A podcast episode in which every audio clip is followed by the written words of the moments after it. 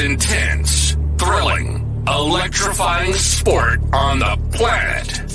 Mixed martial arts. You've been looking for the definitive podcast to call your new home to hear everything about it. The search is over. This is the MMA Anomaly Show. No filter. Bringing you the hottest MMA breakdowns straight from the heart of the octagon. This show is all about MMA breakdowns. For fans, by fans. We're talking UFC, MMA, and the occasional big boxing match. We'll bring our unique take on how these fights are going to play out and who we think are the best bets. Welcome to the MMA Anomaly Show. No filter. And now your hosts, Olin, aka MMA Anomaly, and Emiliano, aka Jive Turkey Nano.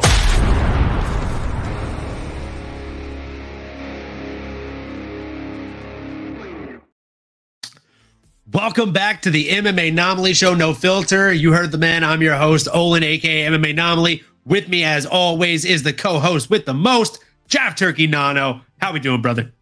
MMA Anomaly, we are doing fantastic on this Monday. It's a three day weekend. You got some fantastic fights we're going to discuss today. But quick shout out Martin Luther King Jr. Obviously, there was a reason that we had the day off today. Um, we had a dream, and uh, hey, very influential. One of the just best people. I mean, that us humans have had to produce ever in all time. This is a legend. So, uh, shout out Martin Luther King, everything he stood for, and hey, man, it's gonna be a great day. It already has been, and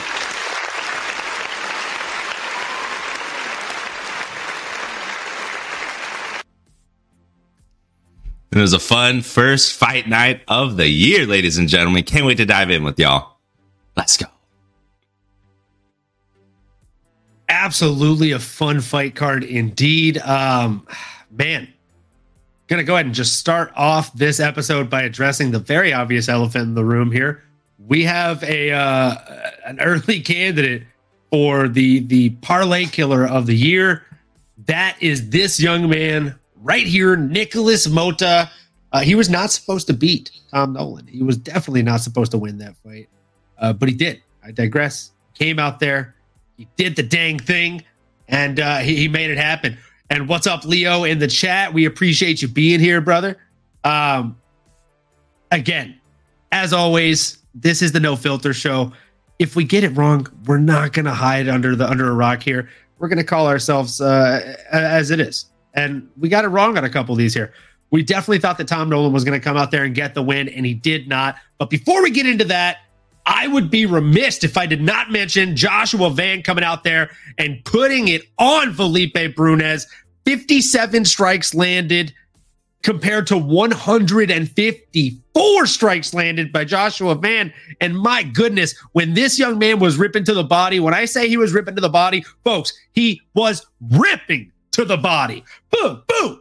He was coming in hard. He was coming in hot. He was coming in strong. And my goodness, he could do no wrong. Uh, the man went out there and landed 83 significant strikes out of 141 attempted. Uh, went one for one on takedowns. I don't know how good your math is, but that's 100% accuracy there. Um, he controlled the pace of this fight. He showed that he can go longer than a round here in the UFC, right? Uh, you know, he didn't let it get out of the second round, though. He got that knockout. He made it look absolutely brilliant. Um, curious to hear your thoughts on this one. And yeah, I mean, just God, what a fight, man. Joshua what Van is a name to watch. Absolutely that. Yeah. What a fight. What an absolute performance. What a start to the year. What a start to the night. Uh, Joshua Van, the UFC and Brash knew what they were doing by putting him first, setting the tone. Uh, unfortunately, Felipe Bunes was on the wrong side of a butt whooping, and like you uh, alluded to, man, it was it was pretty one sided. Joshua Van was ripping to the body, going upstairs, just really putting it all together, and does a great job of displaying what happens when you throw everything with balance and with purpose. Everything is hard. Everything lands right on the money. You you notice when Felipe was uh, taking those punches, he was feeling it. It was hurting, right? You can have your poker face, but that only lasts so long. And again, 131 strikes in one round. That's quite a bit. This guy's constantly uh, impressing me. Uh, this kid, Joshua Van. I say kid because he's only 22 years old. Uh, so again, absolute savage. Love what I saw from him. And sky's the limit, man. I mean, it, it's tough to see or predict maybe what's next for him. There's still a lot to be had. Still has a lot of runway left in his career. We always talk about the Icarus effect here. I don't know if you want to just throw him right in the den of wolves, but certainly somebody that is exciting, that seems to be answering the bell, that seems to be pretty active as well. Uh, if he didn't sustain any injuries, would love to see him back in this year as soon as possible. Maybe on a pay per view. Maybe move him up a little bit. Um, maybe get him against another young up and coming guy in the division. A lot of talent, a lot of exciting things you could do with them. I don't know if you have any names top of mind or anything else you want to shine light on about this great performance and then just a stud of a kid, Joshua Van. Yeah, I mean, well said, Nano. I, I feel like it was a great performance, and, and I truly feel like again, the one thing I really do want to allude to and say about this young man, Joshua Van, is this: his shot selection is just absolutely insane, folks.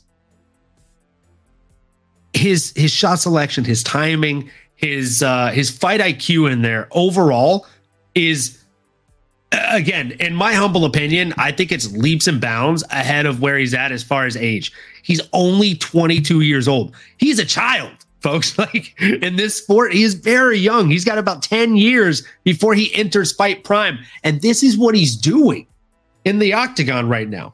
Uh, I, I truly feel like he gets it done against, honestly, most people outside of the top 25 in the division.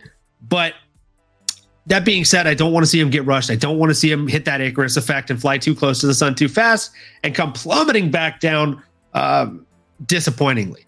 So I'm not going to play matchmaker for him. I don't have a name on the tip of my tongue, if I'm being honest with you. Um, unless you have a name on the tip of your tongue, more than happy to move into the next one. Keep it rolling. Someone though, get him in there soon. That's all I hope. I keep it rolling. Again, I'll go ahead and throw this picture up for anybody that may have missed it. Uh, this is the parlay breaker of 2024, folks. This is a young man named Nicholas Mota. He has a uh, a troubled track record here in the UFC.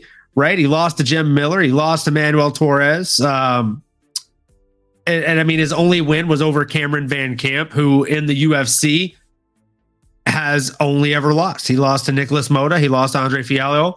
Um, so again, not necessarily the best situation for this guy, right? Um, appreciate Nano for the extra call out to the picture there. Love that. Um, so again, Nicholas Mota is definitely the iron in the way of you making your way to the bank.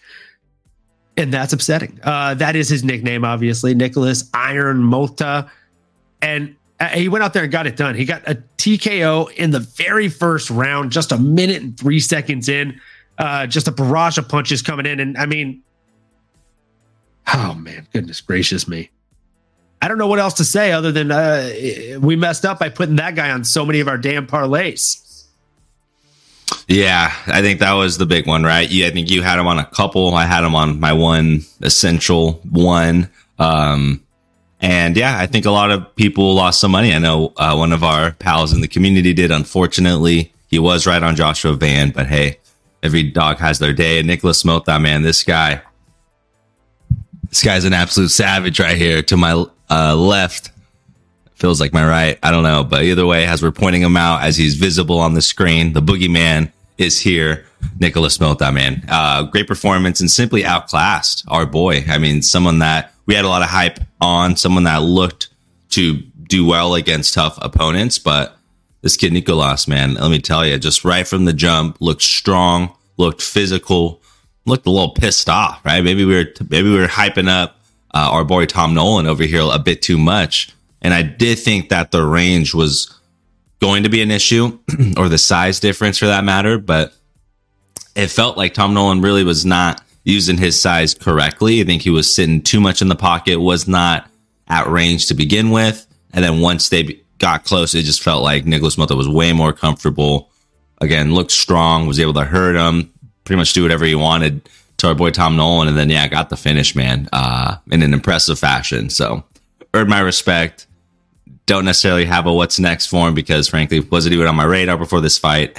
but definitely earned my respect and uh, is now known as the boogeyman to start off the year. So we will be remembering Nicholas Mota infamously. what were your thoughts, brother? We will definitely be remembering this guy with with great infamy. Um, I mean, he literally blew both of our parlays here. He he he might be a problem. Um, I do think that if he goes in there against top 15 level opposition, it's it's going to be a problem for him because even in there, uh, you know, uh, against uh, Tom Nolan, who, as you stated very very perfectly, was just not using the range or size to his advantage at all. Even then, he had Nicholas Mota, you know, looking for his opponent with half his punches, saying, "Where are you?" Um, because I mean, he went 21 for 40 on punches landed. However, I digress. The 21 punches landed were all significant strikes. So uh, the dude was throwing everything with power, everything with heat. Um, but there you have it. Nicholas Mota gets it done in just one minute and three seconds. And I, I mean, you did say something that I think was a bit out of line, brother. I'm going to be honest with you here. You said that he might be the new boogeyman, maybe the parlay boogeyman. But if we're talking about real, true to heart boogeyman here, oh man, I I would just come on. I'd be a fool if I didn't talk about Jean Silva. Man came out there, got it done in four minutes and 12 seconds of domination. Made Weston Wilson look like he didn't even belong in the UFC. They threw the same exact number of strikes, but Gene Silva, Jean Silva landed more than double the amount of Weston Wilson. Oh, and then he got on the microphone and started barking like a rabid dog. My goodness, this man was an absolute savage out there. Um, I don't know if anybody got the script for that one ahead of time, but man, did not have that on my Monopoly bingo card, uh, UFC, whatever for 2024, folks. That shit was insane. Um, again, that was wild. I was here for it, man. I, I, I can't wait to see what this guy does next. I, I don't think we need to play matchmaker for him because he's pretty far down the featherweight line there, if we're being honest. But that TKO due to punches was uh, disgusting, in my opinion. And before then, even it, it kind of felt like he was playing with his food between you and me. Yeah, couldn't agree more. He was playing with it. He did just about anything he wanted with it. He was making uh, waffle pancake houses out of his food. He was, um, yeah, doing anything and everything. Making a little landscape for his dinosaur nuggies. He was doing just about anything under the sun. It was extremely one sided probably could have got even double odds, and it wouldn't have surprised me. Uh, John Silva is an absolute dog, like I mentioned, barking in there literally, uh, and was just was just a man on a mission out there. I mean, my goodness, thank you for the cue in of the dogs right behind me. Shout out Olin producing as well. I'm an anomaly here. Uh, but yeah, man, I mean, Weston Wilson, it, it was a true showcasing of a boxer slash striker going in there against a one dimensional jujitsu guy. Uh, Weston Wilson, unfortunately, just did not look comfortable on his feet at all. Was trying to rapidly get it to the ground. Even when he was down there, um, it just felt like John Silva still had an answer for him, was strong, was able to get out of those non favorable positions and ultimately put him out of there within the first five minutes. It was a great, it was a great fight. Another stoppage here. We got three in a row, ladies and gentlemen, to start off the first fight night of the year. Let's go. Couldn't have said it better myself, man. Um, just you love to see it. Three TKOs to start it off. Um, none of these fights even saw a third round. Two out of three didn't even see a second round. So you love to see it, man. Um, moving right into the next one, we had Farid Basharat coming in against Taylor Lapilus. Now, again, folks, you can check the tape, you can check the record, bud. Uh, I did say that this was not going to be a landslide victory for Farid Basharat. I said it was going to be a hard fought victory if he does get it and pull it out. He did get it. He did pull it out.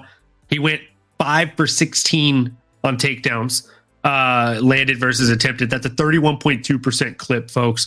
Uh, not the most impressive. However, shooting 16 takedowns is wildly impressive in a three or in a three round fight, aka a 15 minute fight. So that being said, he is very impressive. He is somebody to watch. But again, Taylor Lapilus is no scrub. He went out there and uh, landed at about the same percent clip here. So 43.6% percent on total strikes landed for Taylor Lopez's uh, Taylor Lopolis versus uh, 47.4 percent clip for Farid Basharat. And again, I think the differential, the the real kind of separation of this fight, kind of where Farid was able to pull it away, was the takedowns, right? Even though he went five for 16, he was able to go out there and again dictate the pace of the fight, control the dance, lead the dance, so to speak. And, and I do agree with Leo here in the chat. Basharat is one to watch. Also, want to quickly shout out Authentic Z in the chat. Cheers, brother. We appreciate you and the beer emojis. We'll definitely do a shot here in a second because uh, Lord knows we have one to do for uh, the man, the myth, the legend himself, Mr. Mota, Mr. Iron Parlay Breaker 2024. Damn him. Um, but also, congrats on his win, man. Great job. Good for you. Yeah, we are happy for you deep down, even though we did lose some money and a little bit of dignity and um, a little bit of our ego and morality. But that's fine. Life goes on. We will do a shot. We're going to lose a little bit of uh, alcohol in this bottle. He'll here, I'll tell you that much.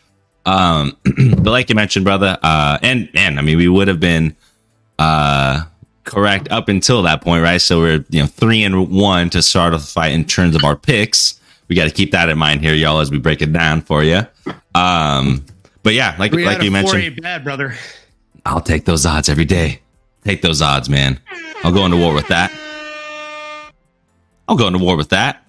Um, yeah, brother. An- another strong performance here to discuss here. Farid Basharat, the, the Basharat Bros are in action. Start 2024. You're going to be hearing more and more about this kid.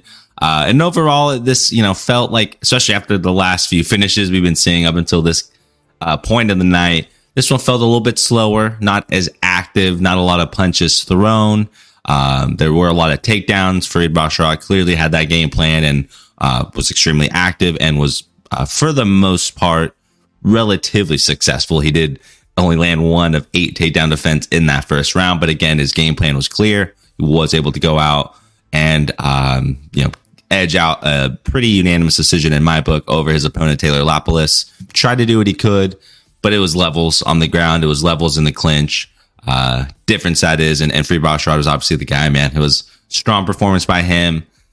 Dana and the Brash, you know, they, they don't want this to turn into one of those boring uh, jujitsu matches you've been seeing more and more of, or people complaining of the butt scooting, or not to uh, discredit the ground game, but you know, hey, everyone wants to see action. And um, although this was one of the slower fights, you got some good um, situational, you know, uh, well, I guess just situations on the ground, I should say, uh, in regards to that fight and him being able to show dominance, be able to stay in dominant positions. Um, and like Leo Leach kindly mentioned here in the chat, he is a cardio machine. This Fred Basharat, man, sky's the limit for him. Don't necessarily have a dance partner top of mind, but he is definitely climbing his way closer and closer in that, into that top 25 conversation. Potentially, maybe a top 15 guy, maybe by this time next year, if he could get another couple wins under his belt.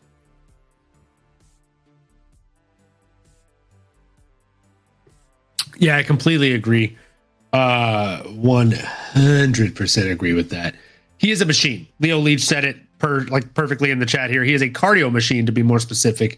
Um, again, attempting 16 takedowns when there is top tier resistance against them, uh, and landing five for that matter, on top of throwing 116 strikes across 15 minutes. Very impressive, vastly impressive, in my humble opinion. I am um, very enthused to see what the matchmakers do for this man next. Uh, I may or may not have a name on the tip of my tongue, but I'm going to save it here for a few minutes because I, I'm just so excited to get into this next damn fight. Okay. You know, we're talking about Marcus, the maniac McGee.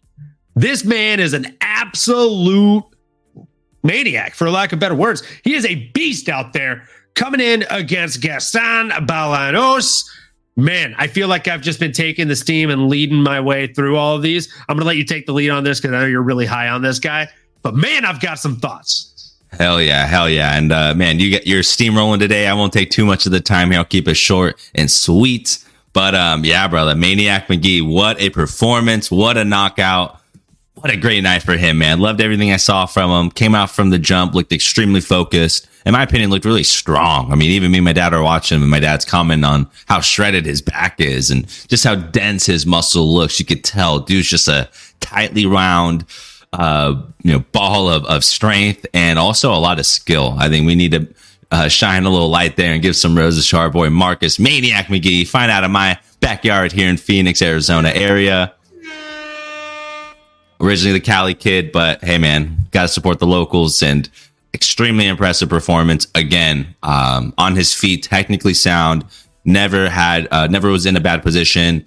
I think his sp- uh, uh, his spacing, his awareness, and then frankly that power, brother. I mean, it was it was a lot, and you and he knows he has it. I think one thing that kind of worried me a little bit as he started to uh, hurt Gaston Bolanos and and ultimately got him on the ground. There was an instant where he hit him, and he assumed or he was waiting for the ref to stop it. The ref never got in there, right? And and he ended up getting back up had to basically rinse and repeat, do the same thing again, make it an obvious choice, had to get him out of there, right? Until the ref comes in. It's just, I, I know it's good sportsmanship and good gamesmanship and all about fighter safety here. My fear is as you continue to climb these ranks and you're going to be in there with strong opponents, you can't leave any margins up for, uh, you don't want to leave it in the hands of the judges in that sense. You don't, what you don't want to do is let your opponent get back up and then find a way to come back and hurt you. Um, you don't want to really give them a chance to recover. I mean, it's it's it's weird to say, right? And, and even if you don't want to fully, you know, maybe give a, another Donkey Kong punch or a, you know a heavy hitter, um, you know, then then maybe you you reel it back or you make the ref know that hey, if you don't come in here and stop it, I am going to continue to hurt this guy and get him out of here. It just to me, it felt like hey, don't shoot yourself in the foot get your opponent out of there. Not that I want to see extra punches. Again, I want to be clear there. I think there's another fight that we could talk about later on here that definitely was one or two too many, which again, you don't want to see that either. But hey, brother, get your opponent out there, get the job done. Don't assume the ref's going to come in and stop it. You need to give him that reason to, even if you just aggressively get postured up on top of them, act like you're going to throw one more. If you need to throw it, by all means. But I think just that aggression and showcasing, I'm, I'm putting this my uh, opponent into a bad position here. You need to come stop and make an obvious choice for them. Um, that was my only gripe. Performance of the night. Uh, excited for what's next for Marcus Maniac McGee. Would love to see him get back in there as soon as possible. Uh, maybe he could fight with Sugar Sean on his card upcoming. You never know. But um, and that'd be in Miami, I believe, against Chito Vera. Uh, but yeah, brother, great performance. Love to hear your breakdown.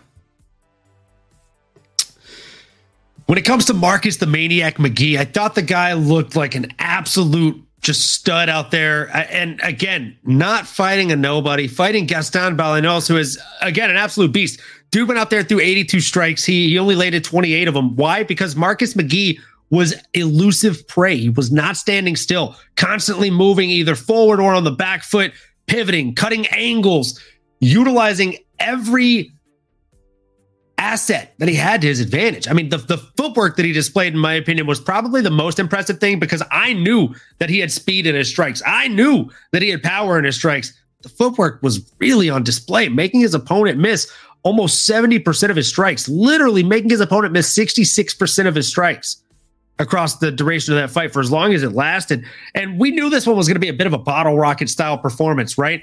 Just a, a quick but as soon as it's up there, you know it's good, guys.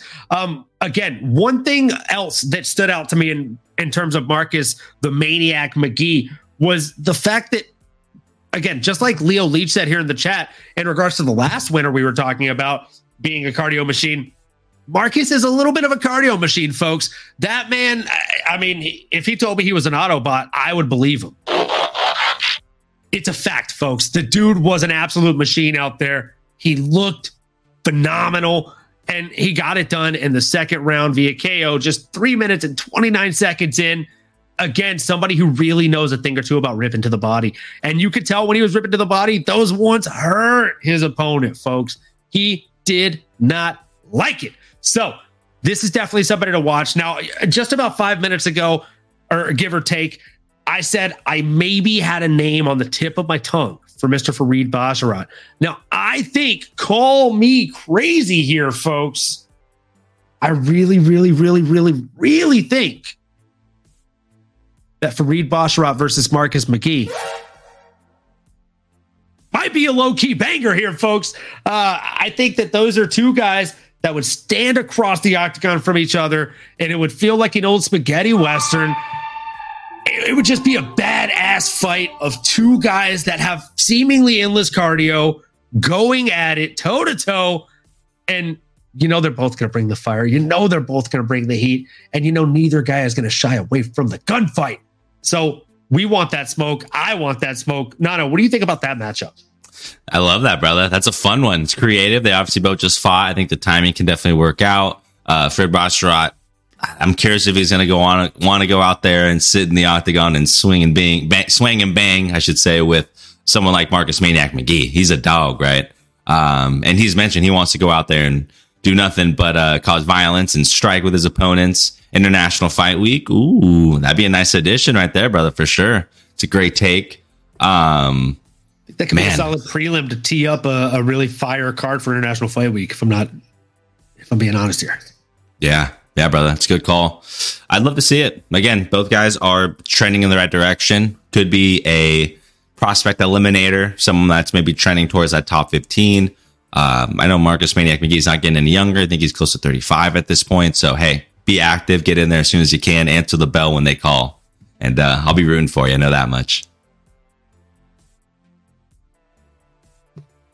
Absolutely. Again, I just think that that fight is a, an, an, absolute banger of a fight. We do have a shot to do because we, again, a few fights ago, uh, we had the parlay breaker, the great parlay breaker, Iron Mota himself. Fucking guy. Um, you know, we're ah. sad, but we're also happy. So here we go. Cheers, folks. To us getting it all right on this next episode. Yes. Now we are so four and one in terms of our individual picks, and I do think that's my one learning lesson here, y'all, as I get a little vulnerable with you, to be honest, here in terms of our betting and how we want to approach the year. New year, new me. I think it's the first time I said that this year, but in terms of the betting style, new me on DraftKings and uh new approach. Less of the all the turkeys in one basket here. I'm to spread the wealth, and I think going more individual uni bets will be the way to go because again, we probably be positive money and not be sweating the uh, Tom Nolan, uh, you know, parlay breaker there. So live and learn. Let this man cook. Uh, I mean, come on. Nano just coming in with the, the straight up heat here.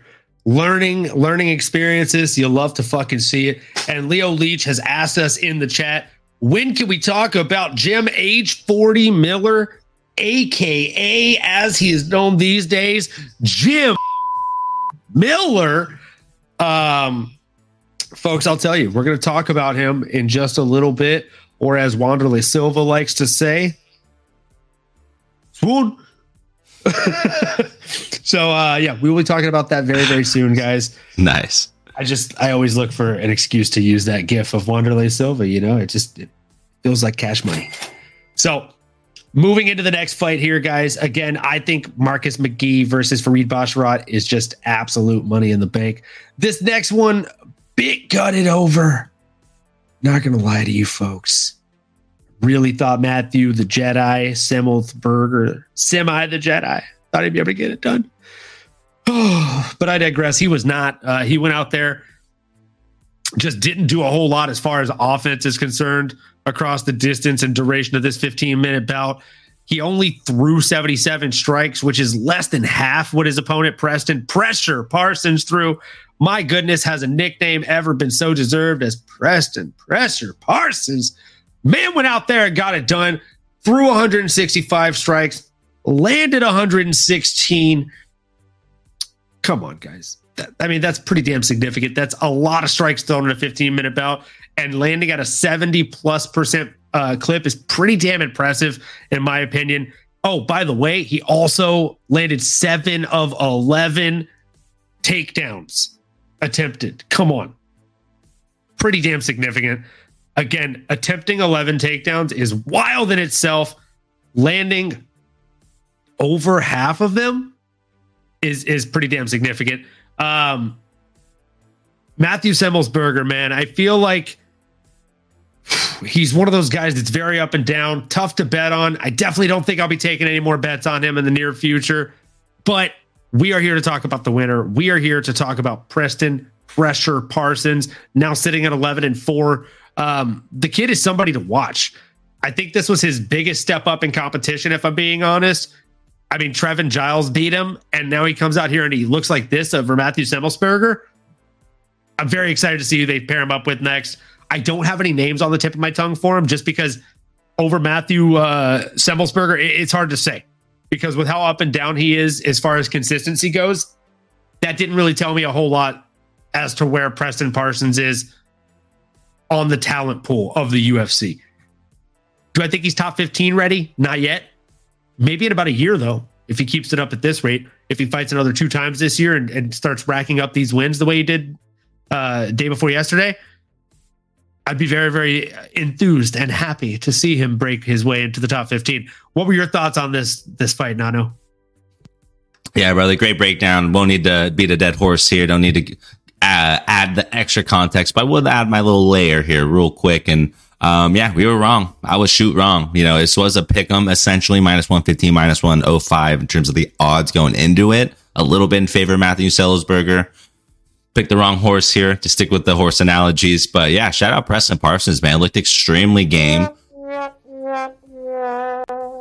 Yep, yep, yep. We're now four and two on the night, but um, yeah, he just from the gate really uh, was a man on a purpose. Was mixing it up well. Won on the strike differential. Was getting the takedowns often, um, shooting them often, getting them often. Uh, went four out of five in that second round, like you mentioned. Two and out of three in the third um, and still able to land outstrike his opponent by like four or five X what his opponent was able to land on him. That's Semelsberger, that is. And yeah, maybe it was the haircut. Maybe it was just, you know, um, good meeting good and just a little bit better. Ended up being victorious. Uh, but again, great performance by him. He seems like a well rounded, studly dude. So curious to hear um, or see what the UFC will want to do for him. Like I mentioned, don't really have a lot of picks here and we're not going to say on ath like we're matchmakers. It's tough when you're outside of the top 15. I think that's always a question we like to ask ourselves. If, um, you know, we're dealing with fighters that are not ranked and there's not an obvious path to the title is, Hey, is this person maybe worth getting back in there as soon as possible to contend with another top 25 guy, a top 50 guy? Conversations up, I think is trending up. Um, but it is tough to pick an opponent. The roster's so gosh darn deep. But love to see Preston get back in there ASAP. Definitely earn my respect. I'll have to pour up a little shot, like you mentioned, because uh, gosh darn Semelsberger, man, he got me. Gosh darn Matthew, the semi Jedi, semi Jedi. He he got us both, man. Uh, you know we're not ones for for letting each other drink alone. And you know, before we take that shot, we'll go ahead and change the music here. Uh, change the mood, change the music, change it all up. Yeah, I feel like this is more appropriate. This is a little bit sad, depressing, uh, might I even say.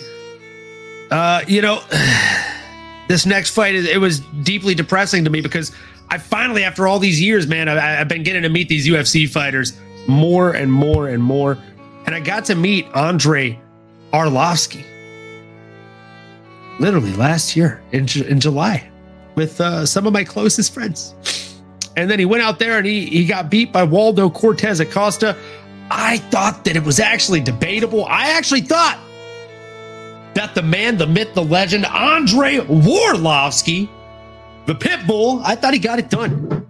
Um, and that is why we poured up our shot. Not because we lost that last bet, but because we do this for the legend. We do this for Andrei Arlovski. We do this right for the you legend. Are. Right, you are. Absolute legend, ex champion. He's fighting for over 23 years now. I think it's 24. One of the favorite players I used to ever fight with on UFC. One of the scariest individuals in his prime. Go look at him. Dude's scary. We'll miss you, Arlovski. We'll miss you. And he looked gosh good. It wasn't as heroic as a uh, ruthless Robbie Lawler exit, but he looked good. Just not good enough. How I Met Your Fighter, episode 69. we got to do it, baby. We got to do it. Um, Leo, you absolutely would beat uh, Oh, Jack yeah. Turkey at UFC fight because he's never played it. Uh, I've not when, he's, yet. when he's saying that Arlovski one of his favorite fighters to play as, he's talking about Undisputed 3. Like, long time ago, back in Back on the back in PlayStation the 2. golden ages of PlayStation 2 and, and Xbox 360. But I digress. Andre Arlovski on to better better times, hopefully better fights. If you continue to fight for the UFC, would love to see you get back into the winning uh types of fights. Would love to see you get a little Fatality. over your opponent. You know, we always love that. We always love. Uh, so again, uh, with that being said, we're going to change it up a little bit here. Switch back to the huge and move on forward. Um, I, I'm not going to give a what's next for Waldo Cortes Acosta. I, I'm not going to even really break down the fight because again, he, he landed at a lower accuracy. He landed less strikes. He landed less significant strikes. There were no takedowns. Uh, I just thought that it was a fairly close fight. Nothing impressed me. To be honest, from either side, nothing was crazy impressive to me. But that being said, moving into Bruno Ferreira, Fajeda, sorry, uh, quick lesson in how to pronounce these names, Nano, just in case you're unaware.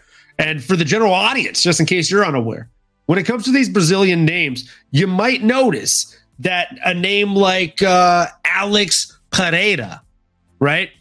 Uh, you notice that we pronounce the R's with a rolling R or even just an R sound. However, when it comes to somebody like Bruno Fajeda, we make an H sound for the R. Why do you think that is? Well, I'll tell you because this is uh, an educational show, folks. Even when we get bets wrong, we'll, we'll still learn you something. Okay. So if it has two R's and it's a Brazilian name, typically you get that kind of H sound coming out of it instead of the R sound. Whereas when it's one single R, you get the uh, R sound, the rolling R sound. However, kind of like I before E, except after C here in the English uh, vocabulary, there is a difference or, or kind of an exception to the rule. If an R leads the name, typically, if it's one R and it's at the front of the name, it will carry the H sound, like Hinato Moicano or Hanan Barao. That was your MMAnomaly Minute. Uh, and now we can actually jump into the fight, folks, uh, after that little educational moment on the MMAnomaly Show No Filter with yours truly.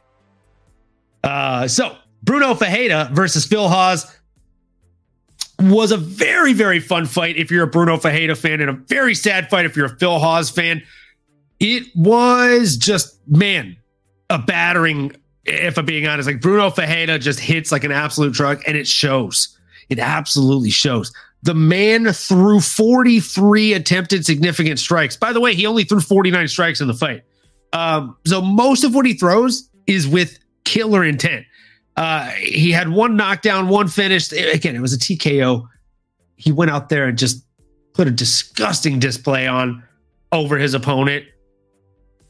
I thought he looked absolutely incredible. In fact, since his appearance on Dana White's Contender Series, he's become a very exciting fighter in the middleweight division. Uh, again, I look forward to his next fight. I do think that it should be someone either right outside of the top 15 or right inside of the top 15. Um, I'll be honest, I do have a name on the tip of my tongue. I don't know whether to say it right now or give you a chance because I, I don't know. Maybe we'll be thinking the same guy, but it's a it's a random one. Ooh, ooh. Um, I'd love to hear your name. I mean, my two cents are just I'm a big fan of Bruno Ferreira. Appreciate the lesson there, first off, about the Portuguese and the Brazilian enunciation. We definitely want to put some respect on these individuals' names. They're badass individuals. Uh, and Bruno's one of them, man. Yeah, great performance. Looks strong. He was able to out wrestle the wrestler uh, in being his opponent, Phil Hawes. He was Iowa, Iowa State champion. And if you know anything about Iowa, well, if you don't know anything about Iowa, it's okay. But if you do want to know one thing, they wrestle out there. And uh, it's a pretty good program. So for Bruno to go out there, out wrestle the wrestler, and then be able to put on a striking performance like he did, earn performance of the night, man, that, that left hand was heavy. Um, and then those extra shots, as Jorge might as well say, were super necessary. Uh, but curious to hear your thoughts, brother, on what's next for, because yeah, he is certainly trending the right direction, even though he did lose a fight this last year. Um, coming back in that kind of fashion definitely puts you in the right category. And um, man, he looks like a strong, strong 185 pounder, brother. So I'm curious to hear your thoughts, man. What do you what are you thinking here? Who's this random name that we're uh, that you so kindly alluded to? Well, it's someone who was on a pretty damn good run up until very recently, until he had this loss to Andre Muniz. I just think the Iron Turtle versus the Hulk could be a really fun matchup here, folks. Here we go. Park. Oof. Oof. That'd be a fun one. You're absolutely right, brother. Not only for the name sake of it, but uh stylistically, two guys that are going in there to look the strike. That'd be a fun one. Stylistically, to me, it almost feels like the uh the Juggernaut versus the Hulk, or Wolverine versus the Hulk, or the Blob versus the Juggernaut, right? Like the immovable object versus the unbreakable force. So or the unstoppable object versus the immovable object. So I mean, there's so many analogies I can make. But that being said, I feel like this fight just stylistically makes a lot of sense, and uh, it makes a lot of dollars too, folks. So we know the UFC is all about that life. So that's what I think. Um, it's definitely what I think.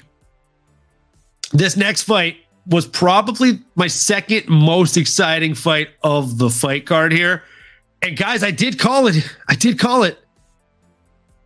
I said, I know Mario Bautista, you know, he maybe hasn't been as impressive as Ricky Sabone to some extent, but I knew Mario Bautista was that guy. And I knew he was a scary mother effer. Um, man, he came out there. Um, Vinny Vinny Vici, he came, he saw, he conquered. He did the Mario jump at one point over the kick. Oh my God. He literally, thank you, Leo, hive mind moment. Mario jump over the kick, Batista. Uh, somebody on Twitter was nice enough to add the Mario sound effect. I cannot hear that. I cannot hear that. Incredible. I cannot not hear that. Fucking incredible moment. Um, and we've literally never seen someone literally jump over a leg kick before, like a, a check instead of checking it. Movie. it's crazy. Yeah, literally incredible. And um, dude, dude's name is Mario the Super Mario jokes make themselves right now, guys. Like I, we're not even having to try here. uh, so, like again, Mario Bautista, an absolute legend, an absolute stud. I'm gonna let you take the lead on this one because again, I've got a lot of thoughts on this. This was probably my second favorite fight of the whole night. Um, but again, let's hear your thoughts, Nano. Hot mic. Yeah, brother, I love that. This was probably my favorite fight of the night, man. It, it was easily one of the best fight nights, uh, best fights of the night, excuse me. Um, but yeah, we had two two dogs going in there in the bantamweight division with a lot at stake. There was a number behind uh, Ricky Simon's name there, so a lot to be had. And I let me see here. Did Nano have Ricky? I I was scared of Ricky's wrestling. I ended up leaning with Mario Batista. He is fine here out of Arizona. Had to support the local kid. Put him on. Uh, well, I actually stayed away from him in terms of betting because I was All so right, nervous. Good job, champ. I was extremely nervous about Ricky Simon's wrestling and and how strong he was going to look against Mario Batista. But Mario looked game, man. Not only did he invent that new Super Mario um, jumping leg defense that we saw, he invented a new move. Oh, you had that? Let's go. Let's go. Love it, brother. Right on cue. Uh, shocked me. But yeah, man, to, to break it down, I mean, when I'm looking at the striking differential, 118 landed by Mario Batista to 52 of that of Ricky Simon.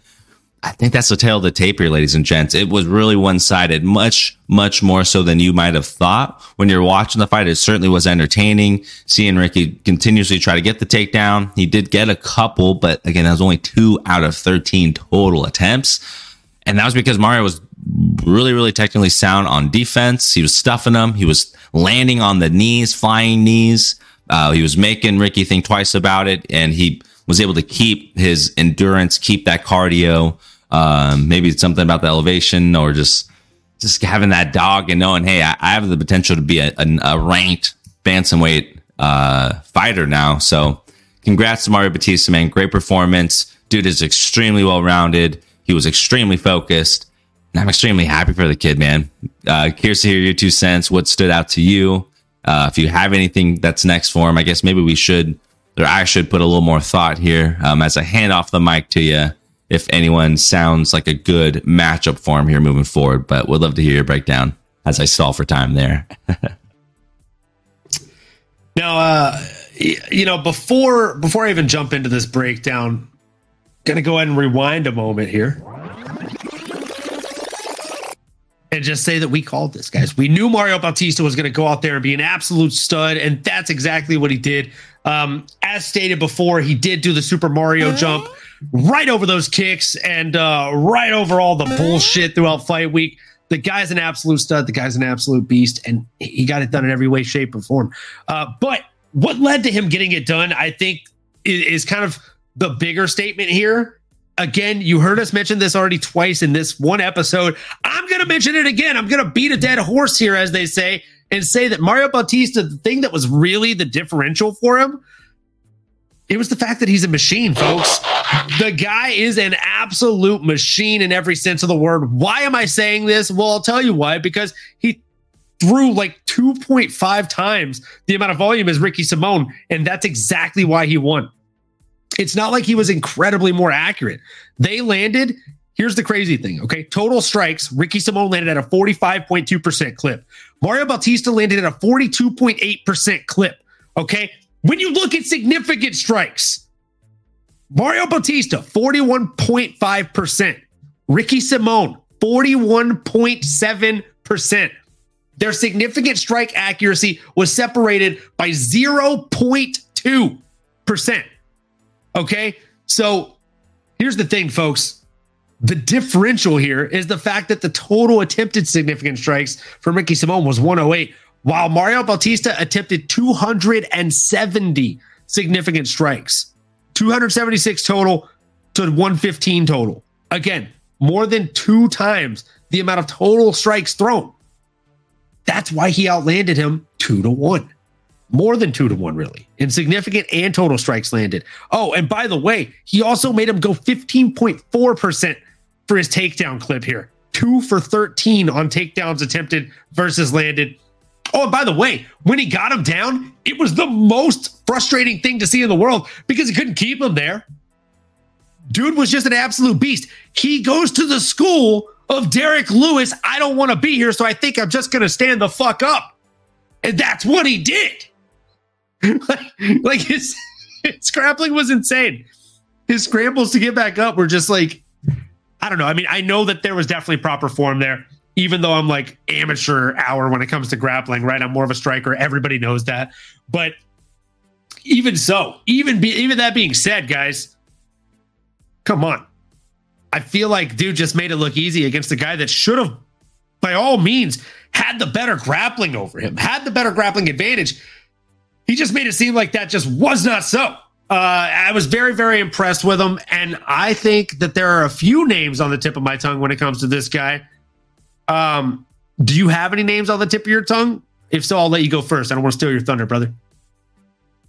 No, I'll let you go first. I mean, there's a few names. He is now, I'm assuming, going to take that 13th spot. Uh, there are definitely some interesting names, but I'd love to hear yours first, brother. What are you thinking? Well, there is a couple of names here. So uh, the the two main names that come to mind. I'm going to lead with the softer one, and then I'm going to go hard for you. Okay, uh, that sounded very perverted, and I apologize. Um, that was not my intent. So the soft name is going to be Rob Font. I feel like that's a really fun fight. I feel like these guys are just going to jab each other up. Leg kicks are going to be there all day on both sides. It's going to be disgusting.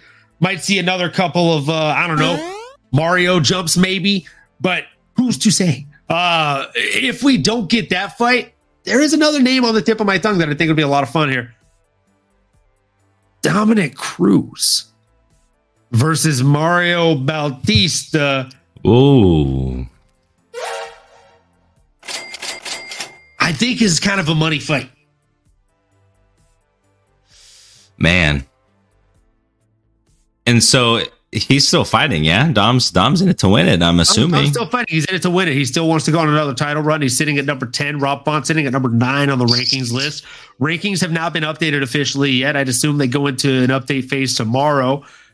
But I mean, as of right now, uh, man, if Mario Batista even just replaces Ricky Simon on the rankings list, that puts him at number 13, even ahead of Umar Nurmagomedov. Uh, so, man, I just I feel like it's a good one. Man, yeah, I mean that would be a great path for Mario Batista. I think those names you mentioned are stylistically fun matchups, but they do favor Mario Batista. I mean, Dom at this stage in his career, after what we just saw from Mario, I don't know how how you really give Dom Dominick Cruz that many advantages outside of maybe just IQ over Mario Batista. Because if he fights his game like he did, if he stays focused for 15, maybe 25 minutes, he's a tough bill. He is a tough matchup for a lot of these individuals. And, those names underneath him at 15 and El Guapo, Chris Gutierrez coming off a loss, Dominick Cruz also coming off a loss, uh, Rob Font coming off a loss. So a lot of these fighters in this bracket are all coming off losses except Umar. That might be a really good matchup.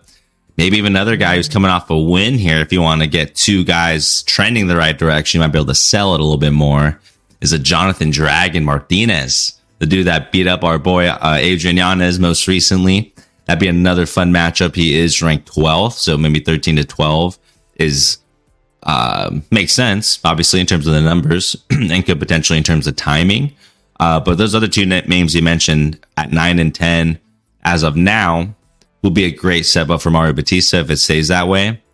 And again, I mean, if you get a win over one of those guys, you make an easy name, uh, easy case for yourself to be a top five conversation, be itching closer to that uh, title shot. So that'd be a fun one, man. That'd be a big test.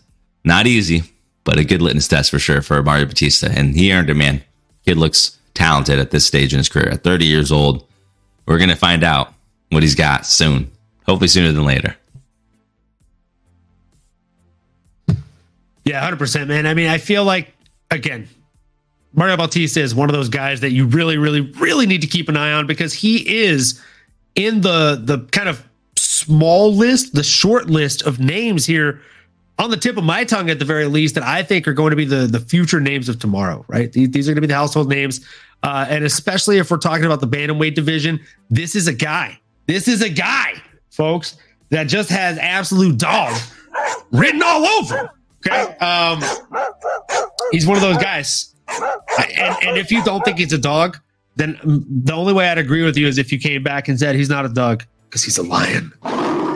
You know what I'm saying? He is a bit of a beast, right? Maybe he's a lion, maybe he's a dog. Either way, he's got a fucking animal in him and it shows. Now, when we're talking about people that have an animal in them, you know me, still the same OG. Um, I typically go for the AKA guys. I have a little bit of a bias when it comes to these folks, but I digress. Gabriel Benitez, I uh, I bet against him in this fight. Why? Because I like Jim Miller, and I also just kind of knew that Jim Miller is uh he's the guy. He is the guy. Uh, I feel like Jim Miller is an absolute stud. I feel like he uh, has the ability to get it done over anybody, and um, he's a bit of an old dog. I feel like this is going to be the funnest one for us to play matchmaker for. But before I go over what led to the face crank submission, I want to let you kind of take over the hot mic here. I feel like we should pour up a couple shots for the old dog and Jim Miller. Fuck, I feel like we should, man, because you know he he's one of those guys that I feel like has been fighting since I got into it, and uh, or you know he he started fighting shortly after I got into it. Actually, he started. I mean, come on, guys. He's fought on UFC 100. He's fought on UFC 200. Put him on UFC 300. Um, what were your thoughts on this Jim Miller fight?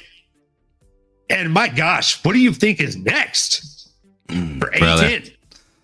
I, I think it gives Jim Miller, aka Jahim Miller, that's a H in there because he is him, ladies and gentlemen.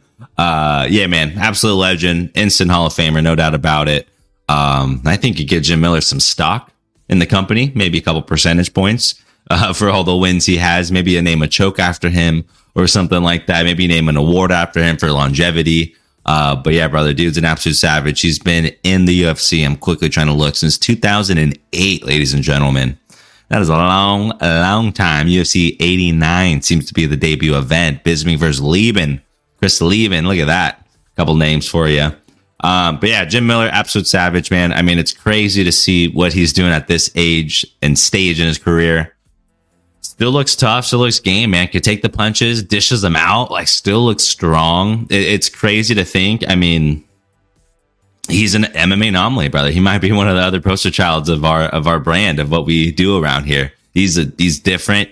He dares to be different. He dares to be the anomaly. And um, man, it's it's just consistent. I mean, I'm sure obviously a little lucky in terms of the health aspect. I mean, I'm sure he's had his nicks and bruises and surgeries and broken things of what have you, but nothing of seriousness to keep him out of it. And at this age, again, he still looks so athletic, explosive, strong. He's smart. And it just it's fun watching him go out there and uh, do the uh, do the adult dance here in the octagon. I'm talking about fighting, ladies and gentlemen, uh, doing the gladiator walk because it just he, he just he, he, channels that old school kind of uh, vibe, that mentality, right? He's not out here doing anything flashy. It's hey, mean potatoes uh, to use another one of our to- uh, slogans around here. Mean potatoes, man. It's it's just what you need. Nothing crazy, but a little seasoning, and it's it's like it's some comfort food. Is what Jim Miller is, man. Absolute legend. And I think you give him what he wants, man. Either Brock Lesnar or I think Paul Felder, brother. Get him from behind the booth That'd be a fun one. Even Paul said that's a that's a legend, someone he can get up for, and I would love to see on UFC 300. Just just spoil us fans, give us cavity, spoil us rotten uh, with all the sweetness of this UFC 300, and you got to put Jim Miller on there for sure. What were your thoughts, brother? And my shot's poured up, so I'm ready when you are. Oh, let me let me get on top of that right away. Let me uh let me throw myself on top of that situation like it's a live hand grenade. And I'm trying to save lives here, brother. Um, That's what we do. Terrible. That was a terrible analogy. but here we are. Uh, so let's go ahead and do this shot for Jim Miller. A10, baby. Be different. Be the anomaly. Be like Jim Miller. Cheers, brother. And cheers, Jim. You inspire us. So, Jim Miller, he went out there and he got it done. He did everything right in this fight, folks he knew that his opponent has a, a, killer leg kick. So what did he do? He went out there and he beat him with better leg kicks. Uh, I did hear something on the commentary that stood out to me. I made a note of it, and that's this. they said, you know, if he uh, if he kicked a little bit lower here, he'd be able to to really shut down the opponent's legs. His opponent probably wouldn't be able to take a whole lot of these because if you kick the calf, blah blah blah blah blah, yada yada yada, the swelling can't escape the calf. However, if you're kicking as hard as that fucking guy was and you're kicking the calf, you're also leaving yourself a bit open to be exposed and hit by the shin bone, which would explode your shit, which we've all seen happen to, oh, I don't know, his opponent, Moggly Benitez, the guy he was fighting. So we've seen that happen to him in previous fights. Now, there's a number of different names that stand out to me as far as who should be next for Jim Miller. But again, we're still talking about this fight here, folks. Jim Miller, he he won by neck crank, is what they declared it. I thought it was actually an RNC. I thought it was under when I was watching the fight, but upon replay, I guess it was a face crank, guys. Round three, three minutes and 25 seconds in. He didn't want to leave anything in the hands of the judges, and he definitely wanted to earn every ounce of the nickname Jim Miller, guys. Uh, and I mean, I think he did it. I think he did it with that face crank put the hurting on Gabriel Benitez. He landed 96 out of 157 strikes at a 61.1% clip of accuracy, 80 out of 140 significant strikes, 57.1 clip, two for two on takedowns. If you're bad at math, don't worry. I'll uh, carry the one. Uh, hold, hold the tenor. That's 100 fucking percent, guys. That was money in the bank for him. He made it happen. He got the takedowns. He got the submission. One submission attempted. One submission landed. And twice the paycheck landed. Why? Because he got the win, and that's how it works in this sport. We'd love to see it, guys. Be different. Be the anomaly. Be Jim Miller. Um, guy's an absolute beast, and he is an MMA anomaly. He's been doing this for a very, very long time. Now, there's a number of different fights that probably make a lot of sense for him, but I think the two that are on the tip of my tongue probably go. Actually, I have three. Fuck, I'm to throw a third one in the hat, but I'm to save. I'm to save the third. I'm to save the third. Uh, the, the, the two that I'm to say right now are the obvious one, Paul Felder, Paul the Welder Felder. You know what I'm saying? Uh, welded of steel. The other, maybe not so obvious one is uh, Tony Gooey Ferguson. Ooh. Legend versus legend action for UFC 300. Ooh, that'd be a really fun one. If Paul doesn't just, if Paul decides to, uh, to not come out of retirement and to stay retired, then Tony Ferguson would be a fun one. That'd be a really good one, actually. I'd love to see that. Oh, great name, brother.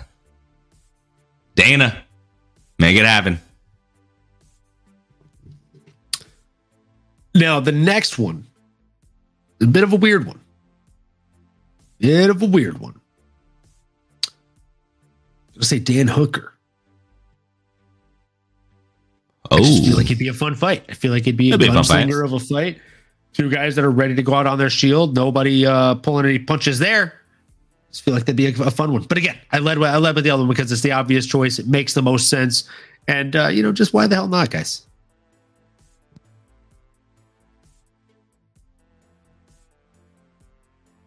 Did you have any names on the tip of your tongue? Um, honestly, I mean, Tony Ferguson beats mine. I was going to mention, I meant, I think I mentioned Paul Felder just because Jim did, and hey, give Jim what he wants. If that's what he's calling for, then I say you reward the man. But um, Tony Ferguson or somebody, I think he even mentioned Matt Brown, maybe just because he also has the most finishes in the UFC, I believe. So could uh, be a fun narrative to tell there. Um, but I, my answer is whatever the hell Jim Miller wants, you give him that fight as soon as possible too, or at 300. I think that's I think it's obvious choice. Absolutely. I think uh, in this next one, we're probably going to have a little bit of differing opinions here. Maybe a little bit of a less obvious choice for me, at least. Uh, but I think once I say it out loud, you're going to be like, oh, shh. That does make a lot of sense. Ooh, okay, um, okay. So I'm going to let you take the lead on this next one here. Um, as far as matchmaking, and I'll let you take the lead on it as far as just talking about the breakdown of the fight here. So, ladies and gentlemen, without further ado, and and without any any other stalling here, it's time for us to break down Magomed Ankalaev versus Johnny Walker, the main event of the evening here, folks. Nano, what you got?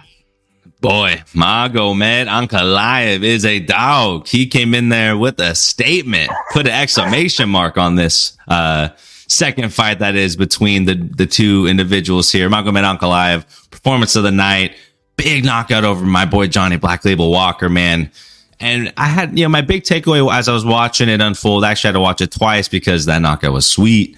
But uh Magomed, man, he just he looked so focused. He looked really comfortable and just technically sound when it came to his movements. No wasted movements, no wasted effort.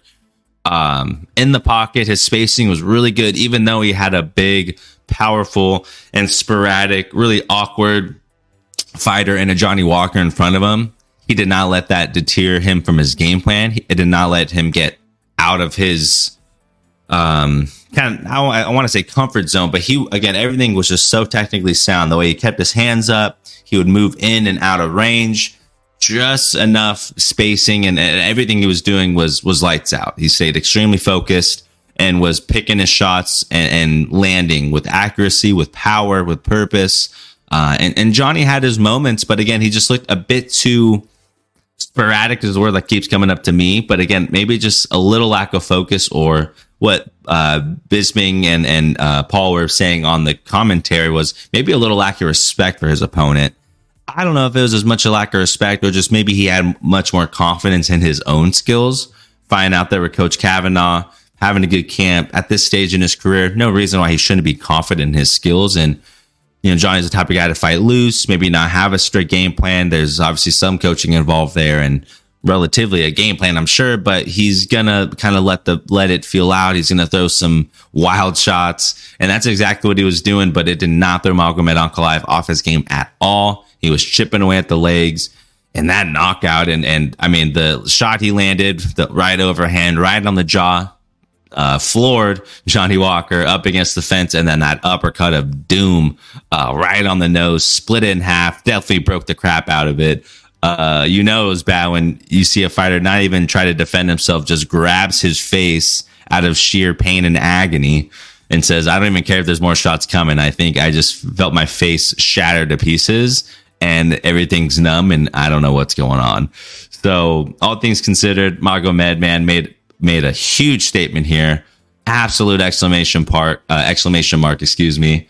Uh, and he's a savage. Like again, he's really technically sound. He's strong. He's trained with Sean Strickland. I mean, this dude is just all business, man. He is a scary individual. Um, and if you're him, I mean, I, I guess I think you just, and it's not good. I'm not saying you try to wait here, but maybe you get a, if Jamal Hill and Alex is getting queued up, ready to go, or I don't know if that's confirmed yet, but um, Magomed's right in that conversation, right? If Jamal needs more time, do you book Magomed versus Alex Pereira? Or if you're Magomed, do you wait for the winner of Jamal and Alex and then you, you know, are that next, that next guy? Uh, that's what I feel is next for him. I think that makes sense. I think he's earned that right. It would, I would hate to see him continue to fight these lower ranked guys when again, I mean, he's good, man. Like he has all the makings to be a, a potential champion. Some weird fights, right? The the no contest with Jan Blachowicz.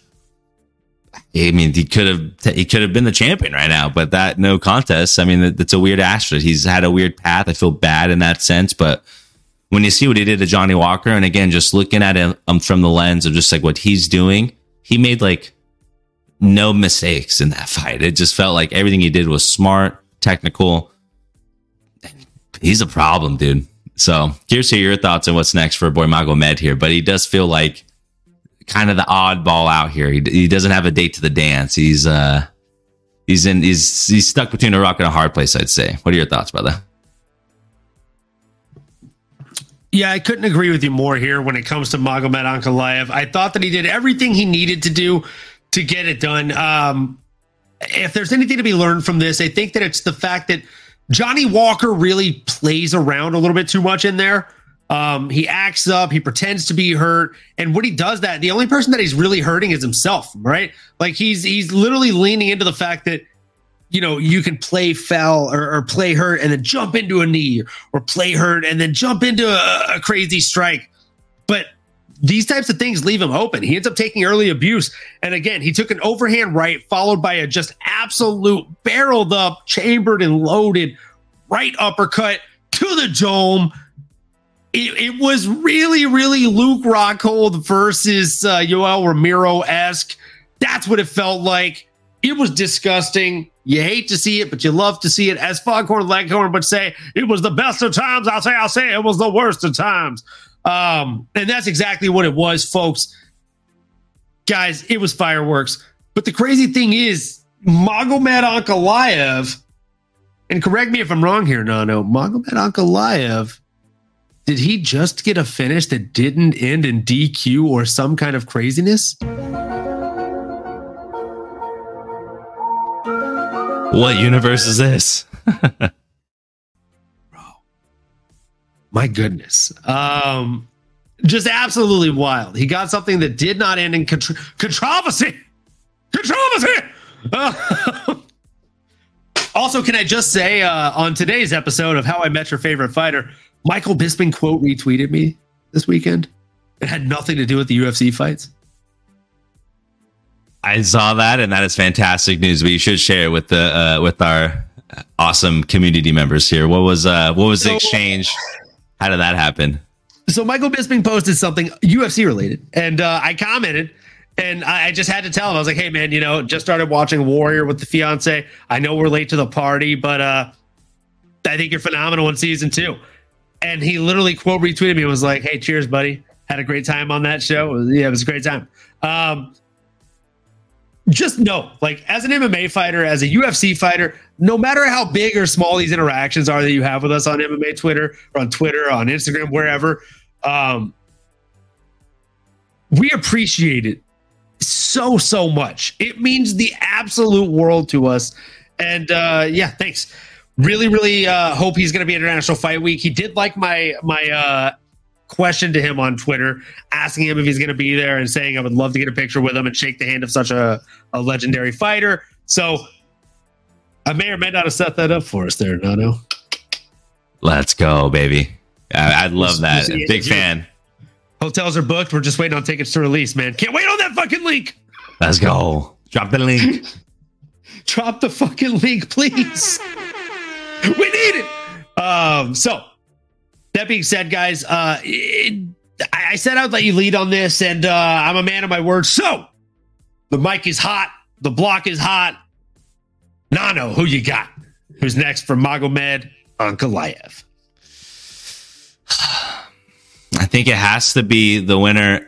Man, but it's all timing, right? I think if it's not the winner of Jamal Hill versus Alex Pereira for the title, then I think it has to be uh, just a fun stylistic matchup. I don't know if the rankings have updated just yet, but if they are where they're going to be, two names that kind of stick out to me Nik- Nik- uh, Nikita Krylov or my boy Khalil Rountree Jr. is my dark horse. Fun stylistic matchup that would be two strong mother effas going in there. And two guys that might be pushing for a title contention shot. I mean, Khalil's on the radar of the current champ now, Alex, and he looked gosh darn good against Anthony Smith. They both had wins over Anthony Smith. I mean, is it Khalil Rountree maybe? Woo! What you thinking, brother? I, I just, what am I thinking? I'm thinking that I fucking hate you because we have a little bit of a hive mind.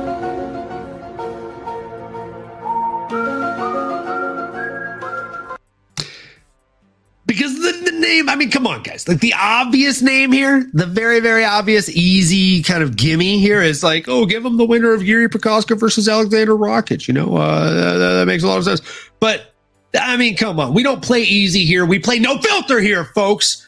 So I'm here to tell you that I agree with Nano for a change. We've been doing that a lot more lately, and I'm uh, I'm not gonna lie, I'm not mad at it. I'm not fucking mad at it at all. I think the money fight of the evening here, the money fight of the evening, I say again, is Khalil Rountree Jr. coming in against Magomed Ankalaev. I think those two prove to be a litmus test for each other when it comes to the light heavyweight title picture. I think the winner of that goes up for the belt, and I, I think that's the only way around it, guys. I think Magomed Ankalaev needs at least one more win without controversy. And uh, I think that if he gets that over somebody like uh, the guy that fights everybody like they stole his little sister's bike and or fucking bullied him as a small child in elementary school and or stole his lunch money yesterday. I'm talking about Khalil Rountree, guys. Um, if he's able to go out there and do that over Khalil Rountree, then by golly, by golly me, by golly you, I'm ready to hear it. I'm ready to see it. And uh, man, it just fucking gets me all pumped up, gets me ready to watch some fights.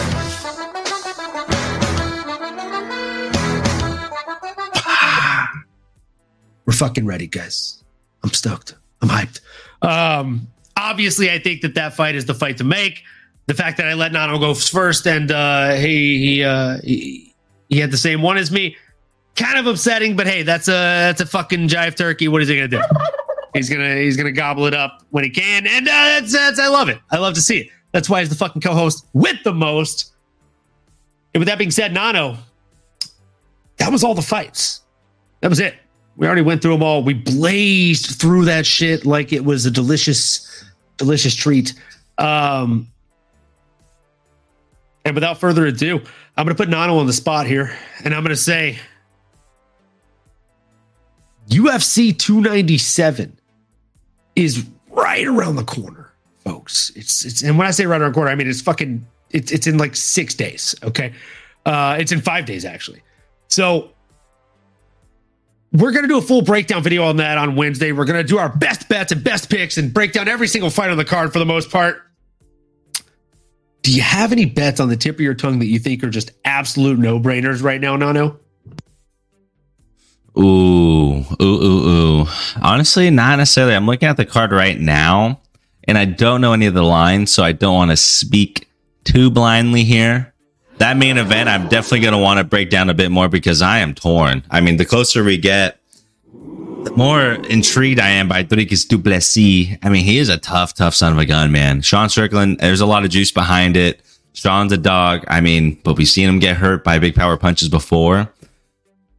I got to break it down a little bit more there. So I'm staying away in terms of betting as of now. But I do like Mayra Bueno Silva. That's probably one I'm going to slam. I don't care what the odds are. If they're not great, maybe I'll parlay her with someone else. But do like her a lot. I'm liking Mac, Mike Malott as well. Don't know what the odds are, but I'm liking him in this initial matchup. I'm curious, most curious to break down a bit more as well. Arnold Allen was Movsar Ev, Evloev. Evloev. Movsar Evloev. That's an interesting one right there as well. Again, I I'm excited to break it down a bit more. Um, don't have a bet, but brother, UFC 297 shaping out to be a banger of a card. Can't wait to break it down here further with you in a couple days. But initial bets, I like that co-main event. I like Mike Malott, and uh, I'm sure I can find a couple others. But what are you thinking, brother? Anything sticking out to you? I'll be right. I'll be honest with you. I'm probably going to hammer in a three pick parlay before the odds swing a little bit because I know that when it comes to these big numbered cards 296, 295, 200, 1, 2, 3, 5, fucking whatever number starts getting bets, uh, any of these big numbered pay per view cards, the lines tend to shift quite a bit, folks. And when that happens, I'm upset that I didn't make the picks earlier on. Uh, I will say I'm going to take a page out of Nano's book here and, uh, I'm not going to put all my eggs in one basket for a change, but I'm going to tell you my singles next week. Until then, or not next week, on Wednesday, next episode. uh, until then, guys, um, I'm going to go ahead and tell you my bets now for this little three leg parlay. The first one is going to be Jasmine Jazz Jasudavicius, uh, Jasudavicius, minus 380 coming in against Priscilla Cachoeira. Uh, Priscilla Cachoeira is definitely a beast. She's got solid power, but I think Jasmine Jazz Jasudavicius is just the, the smarter fighter. She's got better fight IQ. She's got an overall better skill set and more paths to victory when it comes to winning this fight. Uh, moving quickly into the next fight because we are going to break these fights down in their entirety in the Wednesday episode here in just two days. Now, moving into the next one, we got Arnold Allen, not to be confused with Brendan All In Allen. We got Arnold Almighty Allen with his dad Pacer Allen in his corner on uh, Saturday night next week. God, we can't wait to fucking see it, guys. It's going to be a good fight. He's coming in against Movsar Evloev, and Movsar Evloev 17 0. He's someone that not a lot of people want to fight. Mr. Where are you? Him himself on short notice, and he's the first person that, uh, you know, as they say in dodgeball, made him bleed his own blood. And it was a fantastic, fantastic fight. Um, the man himself, he, he put up a great fight against all Evloev, but I digress. Evloev got the win, and that's why he is still 17 and oh, he is undefeated. But that oh has got to go on Saturday. That's why I'm taking Arnold Allen. I think almighty Arnold Allen gets it done. He's big, he's strong, he's down to get the friction on at least for 15 minutes, folks. Uh, in a 15 minute fight, the guy's an absolute fucking freight train. That's why I've got him on this three legger. Gonna break it down in its entirety on Wednesday's episode. But before we quit, you know we got to do one more here, one more hit before we quit. And you know it's going to be a lot. It's going to be a Mike Malott, folks. Mr. Malott himself, you already know. Don't put him on the shelf. He's the man. Mike Malott. Uh, I actually ran into him International Fight Week. I met so many fighters that week, and I can't wait until June this year. It's going to be the best shit ever uh, to have the fucking co pilot, the co host with the most Nano there. Let's fucking go. Uh, but with that being said, Mike Malott is the third and final leg of this parlay that I'm cluing you in on early before these lines shift. So we got Jasmine Jasudavicius at minus 380. We got Arnold Almighty Allen at plus 160. And they got Mike Malott, a little bit of a heavy favorite here, minus 360 against Neil Magny, the Haitian persuasion, I believe. Um, Neil Magny is an absolute beast. He is a game bred fighter who I like to say is one of the best litmus tests of the division. That being said, Mike Malott is the future. He's the next GSP, in my opinion.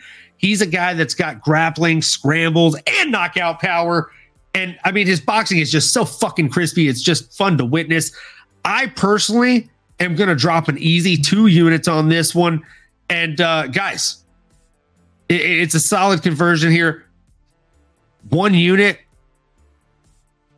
equals four units. Okay. Uh, 4.19 to be exactly. So I'm going to put two units on this one. I think this is a uh, fairly safe bet. Obviously, going against Vegas is a risky play because Vegas knows what they're doing, right? Uh, but Arnold Allen, I think, has something that Vegas isn't seeing. They're looking at his most recent loss to Max Holloway, but I think he's going to come out and show that he's gotten leaps and bounds better than that. Even though he's biting off a tough, tough obstacle in battling his next opponent, Movsar Evloev. Um, that's my first pick for Wednesday's show. I'll go over it in its entirety again, breaking down these fights Southpaw versus Orthodox, Orthodox versus Orthodox, Southpaw versus Southpaw. Whatever the fuck it ends up being, I'm going to break it down. Nano's going to break it down. We're going to have our picks, and we truly, truly hope to see you guys there on Wednesday. Nano, you got anything else to say before we wrap up today? I like that parlay, brother. But no, tune in on Wednesday, y'all. Thank y'all for tuning in today. Hope y'all have a great week. Stay blessed, y'all. And uh, man, can't wait. It's gonna be a good one. First pay per view of the year. Let's go. It is going to be an absolute fucking good one. And uh, man, so happy to to have the co-host with the most here with me to break it all down in just two days' time, folks. Uh, ladies and gentlemen, boys and girls, fight fans of all shapes and sizes, we really appreciate you being here with us on a Monday night, spending your Martin Luther King Jr. Day with us. And um, man, I have a dream as well. I have a dream that this will be the number one MMA podcast in the world someday. God willing, inshallah. And and, and I mean, gosh, it's all because of all of you fans. We appreciate you taking the time again and spending that time with us on a Monday. Whether you're new here or returning, as always, make sure you like, comment, subscribe, smash that bell for notifications. And if you're listening to the audio only version on Apple Podcasts or Spotify Podcasts, we'd appreciate the like, the review, etc. And something that we always say here on the MMAnomaly Show, no filter, is this: keep on going, keep on growing, and we will see you on the next episode, folks. You've been listening to the MMAnomaly Show. No filter. As you may have been able to tell, we dig the MMA, and our passion is to dive deep into the upcoming fights, give you our expert breakdowns, and help you make sense of all the chaos that is the fight game. We hope you've enjoyed the show. If you did, make sure to like, rate, and review. We'll be back soon, but in the meantime, make sure to find us on YouTube, Twitter, Instagram, and Twitch at MMAnomaly. Be cool, and we'll see you next time.